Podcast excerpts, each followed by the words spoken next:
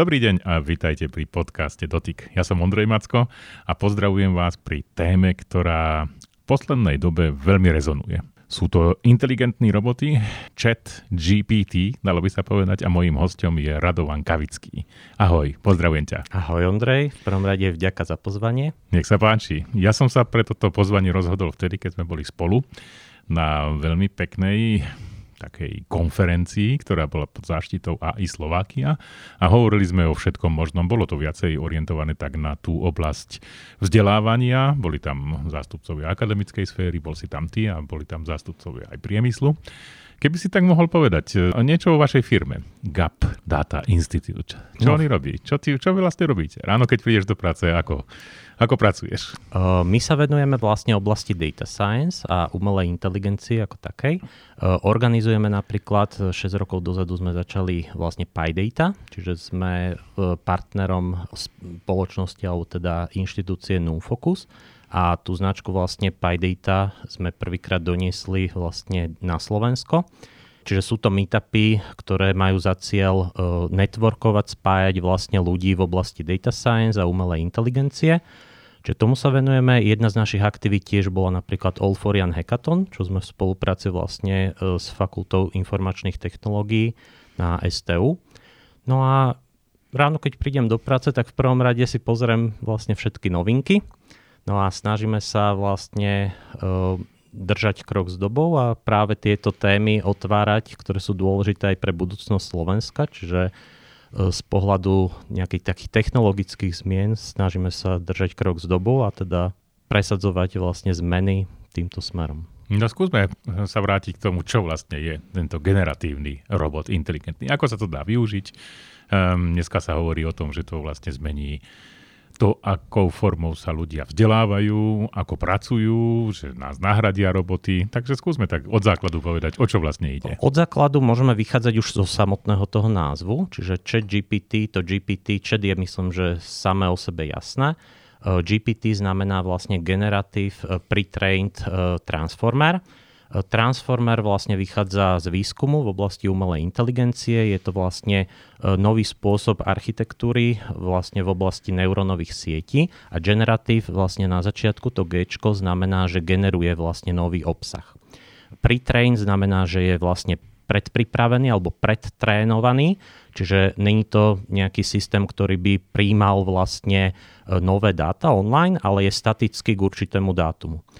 Čiže táto technológia vlastne prináša tú zásadnú zmenu, že vlastne je natrenovaná na základe textov, ktoré sú na webe, na základe e, vlastne treba z kníh a tak ďalej. Všetky možné textové vstupy. Použité technológie vlastne, ktoré boli, tak sú práve z toho PyData stacku, alebo v Pythone je samotné chat GPT naprogramované a na úpravu vlastne tých dát, tých textových, na prípravu vlastne tých korpusov pre vstupy tejto umelej inteligencie alebo tejto neurónovej siete, tak tam boli použité nástroje vlastne ako e, NumPy, Pandas a tak ďalej, čo sú všetko vlastne tzv. PyData Stack. Čiže OpenAI vlastne využilo tie PyData nástroje, ktoré sú financované práve tým NumFocusom, s ktorým my spolupracujeme tak na vôbec vytvorenie tohto nástroju. Tam treba podotknúť, že chat GPT je vlastne v podstate medzikrok k tomu základnému cieľu OpenAI, ktorá je financovaná Microsoftom a ten základný cieľ je dosiahnutie tzv. silnej umelej inteligencie, čiže dá sa povedať, že ten chat GPT napriek tomu, že prichádza, vlastne prináša revolučné zmeny, tak ono je to len medziprodukt medzi vlastne tým konečným cieľom a to je príprava alebo teda vytvorenie tej silnej alebo tzv. AGI, Artificial General Intelligence a taktiež sa to nazýva aj ako Human Level AI, čiže na úrovni vlastne človeka. Čiže zatiaľ nejsme na tej ešte úrovni, ale teda je to skvelý nástroj, ktorý prináša práve, ako si ty spomenul, zmeny aj vo vzdelávaní, zmeny aj vlastne v pracovnom procese, prináša úplne nové nástroje na produktivitu, na zvýšenie produktivity, čiže toto je dosť zásadná vlastne technológia, ktorá prináša zásadnú zmenu. A je teraz na nás, aby sme sa vlastne adaptovali na tú zmenu a teda vniesli to aj do či už vo, áno, mhm. bežnej, či už vo verejnom sektore, v súkromnom sektore alebo teda treťom sektore, čo sme napríklad my ako Gap Data Myslím si, že každý z našich poslucháčov si to už vyskúšal. Je to v skutočnosti zadarmo. Čo ma prekvapilo, na prvý pohľad je, že veľmi dobre podporuje Slovenčinu. Zadá tam človek proste nejakú otázku mm, a dostane výsledok v použiteľnej Slovenčine, by som mm-hmm. povedal.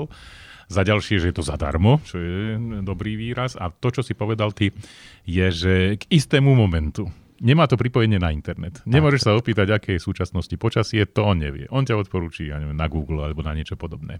Prečo je to tak? Prečo tam není to pripojenie uh, na internet? Je to z toho dôvodu, že ten model je obrovský. Vlastne on je natrenovaný na uh, strašne veľkom objeme dát. Napríklad len to slovenské vlastne rozhranie alebo ten slovenský transformer, slovenský jazyk, vlastne vstupy len zo slovenčiny tvoria približne 40 GB vlastne obsahu len to, na čom bolo natrénované. A celkový vlastne ten model, on má miliardy parametrov natrénovaných, no a není možné vlastne tam pridávať online nové vstupy, lebo by to príliš zaťažil, príliš by ten výpočtový výkon, ktorý by bol potrebný na to zapracovanie tých nových vecí, tak by bol príliš náročný, čiže len sa využili vlastne texty ako statické, ktoré už boli k danému časovému momentu a aby to bolo technicky možné zrealizovať, čiže toto obmedzenie mhm. vlastne tam vstúpilo do hry. No a preto sa rozhodli vlastne takto pristúpiť. Čiže celkovo podporuje až 95 jazykov.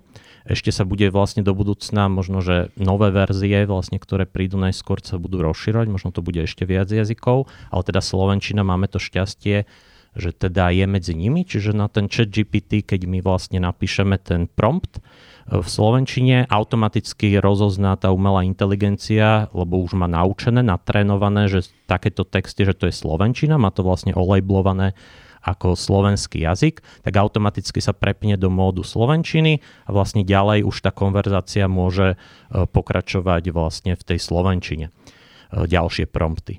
Taktiež viete kedykoľvek zmeniť, alebo teda ľudia vedia zmeniť ten jazyk. Stačí vlastne prehovoriť na chat GPT vlastne v inom jazyku a opäť vie vlastne dať relevantné výstupy v danom jazyku. Taktiež vie prekladať, taktiež vie vlastne generovať nové tak, tak, tak programovať. Dokonca práve aj v Pythone, treba sú tam podpora vlastne pre jazyky ako Perl, Ruby, C, C++, C Sharp a tak ďalej. Proste viaceré, e, áno. Ale sú potom ešte aj špecializované vlastne nástroje, Eh, alebo tieto umelé inteligencie, neurónové siete, to má zase GitHub, čo tiež patrí pod Microsoft. Mm-hmm. A ten vlastne využil celý GitHub a na tom natrenoval pre vlastne, to sa volá eh, GitHub Copilot a teda to už je spoplatnené, ale to je zase špecializovaný tool pre programátorov. Čiže chat GPT je také, že pre všetkých ale potom sú ešte mhm. špecializované nástroje, ktoré teda zase uľahčujú prácu vyslovene programátorom. Čiže dokáže to aj ChatGPT čiastočne, ale napríklad podpora pre programovací jazyk R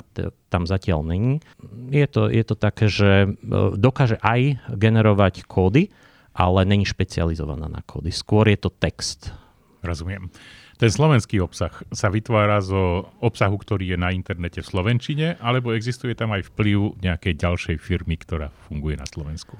Je to primárne, boli všetky texty vlastne, ktoré sú dostupné na webe. Brali sa tam aj vlastne knihy e, písané v Slovenčine a taktiež sa brali vlastne ďalšie zdroje, ktoré sociálne siete napríklad. Čiže všetok e, vlastne obsah písaný v Slovenčine bol, teda na tom bolo natrénované. Potom sa samozrejme čistili tie dáta, čiže rôzne také napríklad súkromné údaje a tak ďalej, to mm. sa muselo vyfiltrovať. No a potom teda z takéhoto korpusu vytvoreného vlastne nastali práve príprava, to trénovanie, čiže dalo sa to, tam je niekoľko vrstiev neurónových sietí, čiže tzv. deep learning. No a na konci vlastne tam je štatistický model, ktorý vlastne určuje pravdepodobnosti. Čiže to, čo sa deje na pozadí chat GPT je v podstate deep learning v kombinácii so štatistickým vyhodnocovaním vlastne jednotlivých takých jak predpovedí toho modelu a na základe toho, čo má najvyššiu pravdepodobnosť, tak to vám vlastne ten chat GPT teda to dá ako relevantný výstup a vie teda aj generovať nový obsah, čiže na základe tých promptov ty vieš vlastne sa opýtať toho chat GPT, že aká je odpoveď na túto a túto otázku. Čiže ono sa to v podstate sú nakumulované znalosti, ktoré teda či už my sme vytvorili článkami a tak ďalej, či už ty alebo ja, to, to je tam tiež vlastne ako vstup. Mm-hmm. Takže sa to naučilo v podstate na našej práci, mm-hmm. čo je Slovenčina a čo riešime. Musím povedať, že ja som to samozrejme skúšal, pretože ono je to možná náhrada redaktorov, čo znie tak veľmi zaujímavo, je to zatiaľ zadarmo, takže fajn. Ale okrem toho, vtedy, ak som to vyskúšal, tak som to vyskúšal samozrejme na mne, kto je Ondrej Macko a podobne a dostal som tam odpovede, ktoré neboli celkom korektné. Zistil som, že píšem hlavne pre živé SK, čo vôbec nie je pravda. A e, začal som sa ho teda viacej pýtať, či, či je teda si istý tým, čo ja, čo ja vlastne píšem. A on teda sa mi nakoniec ospravedlil, že teda to vyhľadal nesprávne a že to zapracuje do svojich možností. Je takýto samoučiaci, alebo tá, takéto akože nedá sa spolahnúť na 100% na to, čo, čo, čo mi vlastne určite, vygeneruje? Určite vlastne je to, ako som hovoril, medzikrok. Tá technológia není ani zďaleka dokonalá, čiže ona takzvané sa to nazýva halucinovanie, čiže nie vždy vlastne dáva úplne presné výsledky a nie všetko má vlastne naučené. Čiže ono v podstate čiastočne je tam tá znalosť, ale s tým, že vlastne tie údaje častokrát sú aj nepresné na rôznych weboch, tak samozrejme sú tam určité tie skreslenia alebo tie biasy vlastne v tej umelej inteligencii a teda jednoznačne netreba sa na to spoliehať, ale to, máte, to máš vlastne aj s Wikipédiou, že taktiež to nemožno brať ako nejaký relevantný zdroj informácií, čiže treba stále, tam je úloha aj človeka, vlastne mať také kritické myslenie a to, čo vlastne dá ako výstup na základe našich promptov, vlastne tá umelá inteligencia, tak treba overovať tie informácie a treba vlastne sa kriticky na to pozerať. Je to nástroj, ktorý my musíme sa naučiť efektívne využívať a teda vždy tam musí byť ten ľudský faktor, ktorý bude dohliadať nad tým, čo napríklad z toho generovaného obsahu ako my ďalej spracujeme. Čiže môže to byť taký prvý draft verzia, mm-hmm. treba zdáme určité prompty, môže nám to pomôcť v práci, ale potom my sme zodpovední ako ľudia na to, že čo s tým obsahom generovaným vlastne ďalej spravíme. Naša úloha je overovať, dohľadávať a, a tak ďalej. Čiže pracovať ďalej s tým. Stále máme teda nejaké miesto ako ľudia, je nezastupiteľné. Ľudia asi nebudú nahradené takýmto niečím, alebo? O, zatiaľ nie. Zatiaľ je teda predpoklad, že ešte to nedosiahne takú efektivitu ako práve ľudský mozog, ako stále je to pomerne nástroj, ktorý je nedokonalý, ale už teraz sú plány vlastne príchod GPT-4, GPT-5 a tak ďalej, čiže ono sa to bude zdokonalovať a teraz je to v podstate ako nový trend a určite treba sledovať ďalší vývoj do budúcna a e, skrátka pripravovať sa mm-hmm. na mhm. tie zmeny, ktoré to bude mať aj na vzdelávanie, aj na vlastne prácu našu bežnú. Skrátka treba držať krok s dobou mm. v tomto. A tie ďalšie verzie, 4., 5., 6. generácia, oni budú presnejšie, budú rýchlejšie, alebo budú viacej inteligentnejšie? V čom bude rozdiel voči tým, uh, ja by som to, Ja by som to vysvetlil v podstate na, takou metaforou, že to, čo momentálne máme, tak je natrenované na vlastne obrovskom objeme dát a ono to funguje, tá neurónová sieť, ako taká špongia. Mm-hmm. Si predstav, predstav si vlastne nejaký kýbel vody, kde tá špongia vlastne vložíš do toho kýbla vody. Ona dokáže vlastne nasať. nasať len určitý objem vlastne celého toho obsahu tej vody a samozrejme ty keď vybereš tú špongiu, tak vieš len časť tej vody vlastne zobrať. No a práve e, táto mm-hmm. neurónová vlastne sieť si tie veci, ktoré nemá uložené, tak vlastne ona si ich buď ako keby domyslí, ich vygeneruje, e, čiže není tam celá informácia. Skrátka v tej neurónovej sieti ktorá je natrenovaná, není celá informácia z toho datasetu, lebo to by bolo nepraktické, mali by sme vlastne rovnako veľký model, ako je realita, čo je teda nezmysel. Hm. Čiže práve tento element, ten ďalší vývoj GPT-4, GPT-5, GPT-6 bude o tom, že sa práve tieto detaily už nebudú strácať a tým sa zdokonali samotný model. Mm-hmm. Čiže bude ako keby väčšia špongia, a už dokážeme pokryť ako keby celú tú vodu v tom kýbliku. Čiže o tomto bude ten ďalší vývoj, spresňovanie, zdokonalovanie, na, natrénovanie na určité konkrétne tásky. Čiže do budúcna, teraz je to chat GPT, všeobecný, zacielený na kohokoľvek, ale do budúcna cesta je práve cez špecializáciu, cez vlastne natrénovanie trebárs právnika, četovací právnik, četovací lekár, četovací nejaký e, poradca na výživu alebo četovací učiteľ a tak ďalej. Čiže bude sa vlastne špecializovať a zároveň sa bude zdokonalovať rozsah vedomostí, ktoré dokáže pokryť. Vždy záleží na tom, na čom sa trénuje tá umelá inteligencia alebo tá neurónová sieť, aj ako sa trénuje a aké sú presné dáta. Všetko je to vlastne o dátach a o tých výstupoch vlastne z tých dát, čo sa dokáže naučiť. Myslíš si, že to budú používať ja neviem, banky, poisťovne? Lebo dneska, keď človek zavolá do takej väčšej firmy, tak je veľká pravdepodobnosť, že to skončí pri nejakom odkazovači, ktorý proste pomocou nejakej možnosti voľby cez telefón sa snaží dostať k nejakej odpovedi, ale bežní ľudia sa obyčajne snažia dostať k operátorovi, lebo s tým sa vedia reálne porozprávať.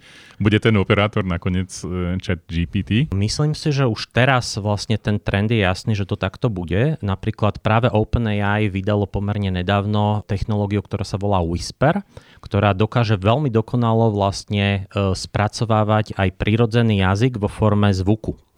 Čiže takto ako my tu v podcaste vlastne hovoríme, tak to, čo hovoríme, už bude do budúcna vlastne schopné rozoznávať aj ten chat GPT. Čiže je to doplňujúca technológia.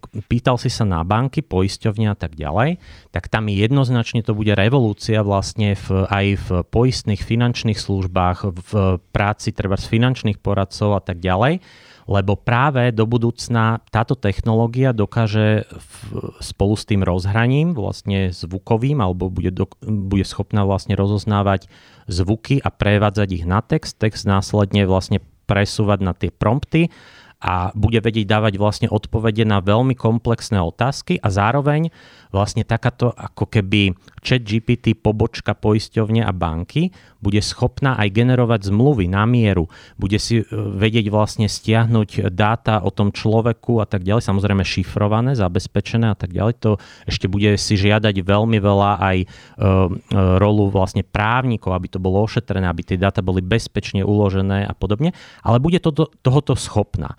A v podstate budúcnosť aj finančných služieb bude vlastne presne týmto smerom uh, sa uberať. A to, čo teraz majú banky, proste rôzne také četovacie boty, akože, ale to sú v hm. podstate prednastavené tak, tak. otázky, tak do budúcna bude práve toto uh, nahradí vlastne tie hmm. nejaké statické, statické boty práve takýmto nejakým dynamickým generatívnym hmm. chatbotom, ktorý dokáže v podstate obhospodáriť toho klienta úplne komplexne a dokáže na mieru vlastne sa prispôsobiť e, klientovi. Čiže je to mhm. aj o semantike, je to aj o takom presnom zacielení tej služby a určite to bude znamenať revolúciu vo viacerých oblastiach, nielen mhm. vlastne finančný, finančný sektor a teda poisťovníctvo, bankovníctvo. Bude to mať e, vlastne zásadný význam aj pre iné firmy, treba z ľudí v oblasti marketingu a tak ďalej, alebo dátových analytikov,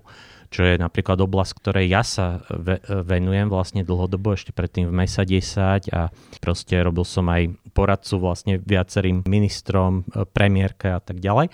Čiže táto analýza to je v podstate už sa dá automatizovať. E, spracovanie dát komplexné, na základe vlastne týchto dát sa pripravujú určité materiály, to už dokáže vlastne tá umelá inteligencia aj generovať také reporty z dát, čiže bude to mať e, vlastne revolúciu v oblasti treba správy aktív a tak ďalej. Čiže toto je vlastne budúcnosť, ktorú, vlastne, na ktorú sa my musíme teraz adaptovať a ten ľudský faktor, skrátka ešte nemáme takú technológiu, ktorá by dokázala poraziť vlastne ľudský mozog, ale my práve sa musíme adaptovať na tie zmeny a musíme byť ako keby múdrejší, než je tá umelá inteligencia. Musíme dokázať aj na tom pracovnom trhu, že sme lepší ako, to, ako tie technológie, ktoré prichádzajú. Pekne. Bude to mať disruptívny efekt na mnohé sektory, Slovensko napríklad aj z pohľadu práve automatizácie, robotizácie a tak ďalej, tak e, Európska komisia vlastne vydala také hodnotenie, že ktoré sú najviac ohrozené, tak Slovensko, Česko a proste tento región strednej východnej Európy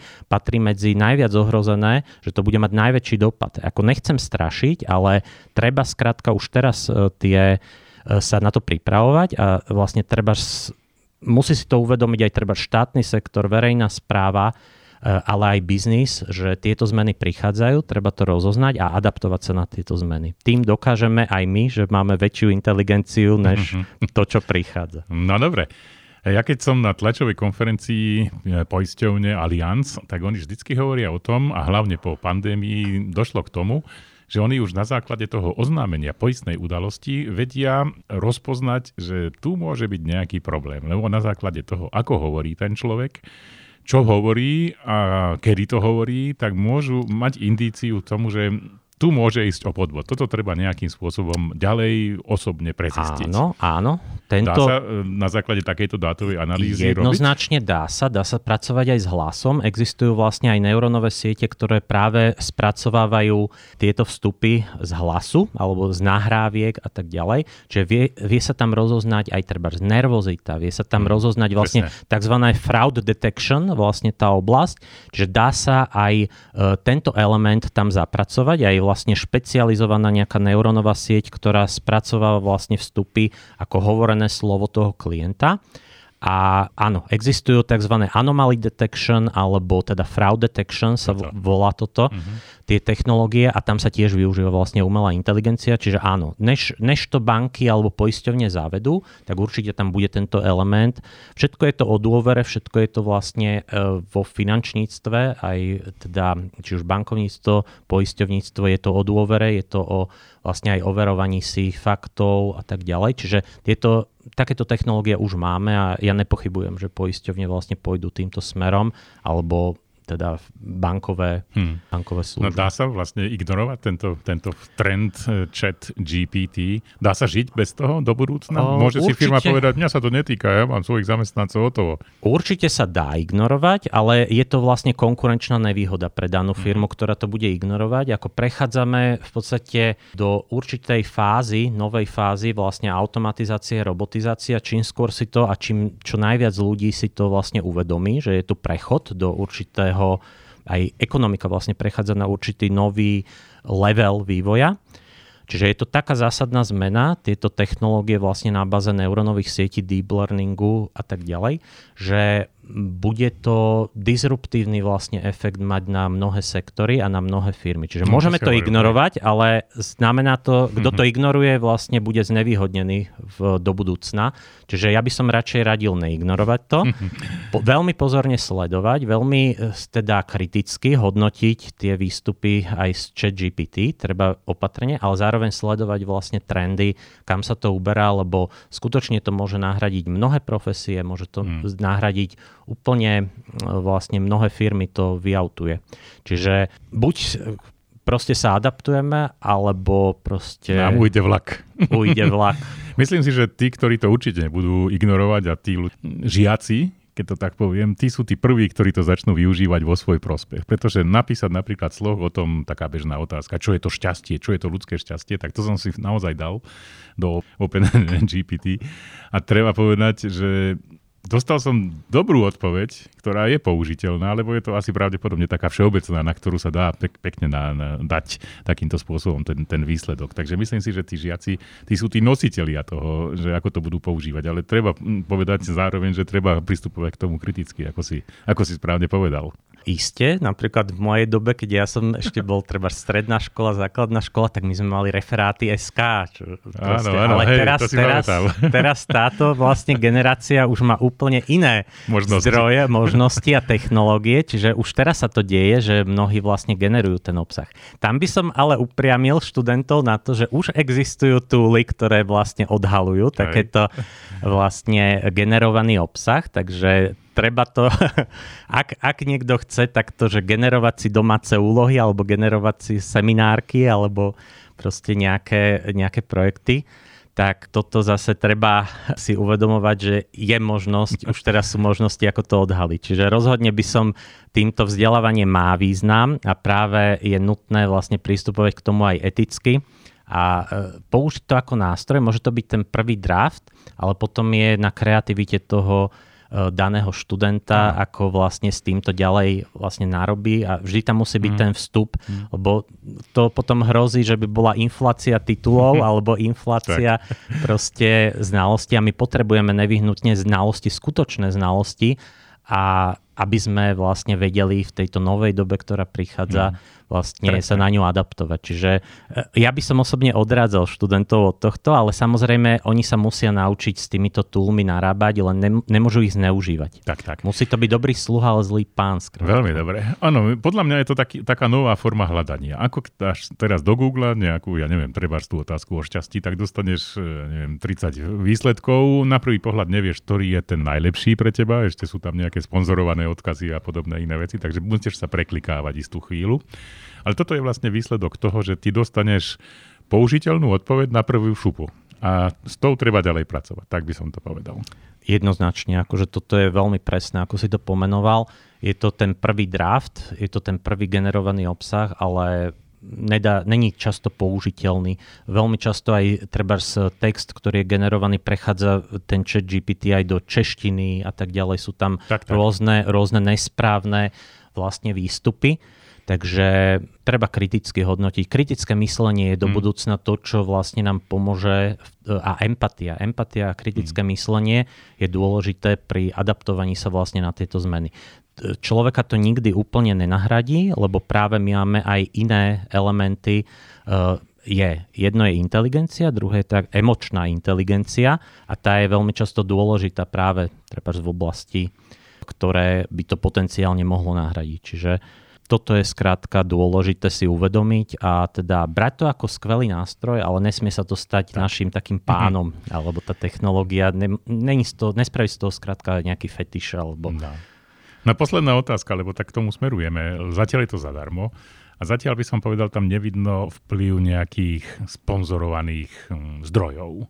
Toto sa myslíš si zmení? Že... Ono sa to už zmenilo. Už, už teraz zmenilo. existuje vlastne ChatGPT Plus, vlastne normálny subscription model a uh, existuje aj špeciálne pre firmy subscription model. Uh, pre vlastne súkromných užívateľov je to na rok 100 dolárov, 10 dolárov na mesiac a to komerčné je 19 vlastne dolárov na osobu na vlastne v rámci firmy mm-hmm. na mesiac. No, Čiže už sa existuje. Dá, už sa dá predplatiť. Áno, dá sa predplatiť, vlastne to zaviedli ešte vo februári vlastne tohto roku, ale samozrejme stále zostáva táto free verzia.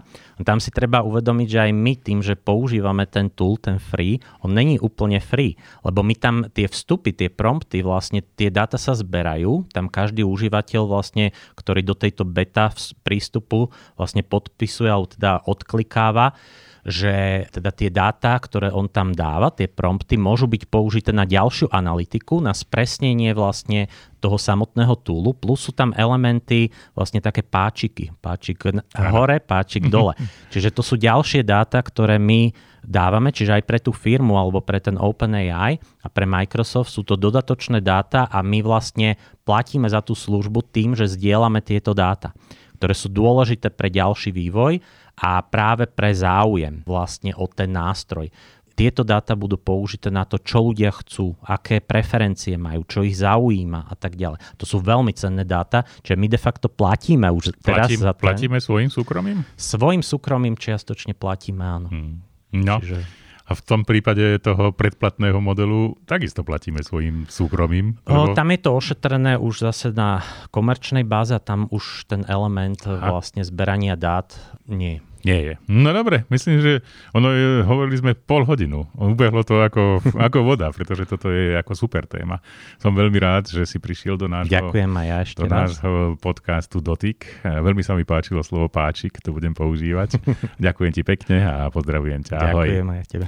Ja len pripomeniem, že mojim hostom bol Radovan Kavický zo spoločnosti Gaptata. Ahoj, maj sa pekne. Ahoj, Ondrej.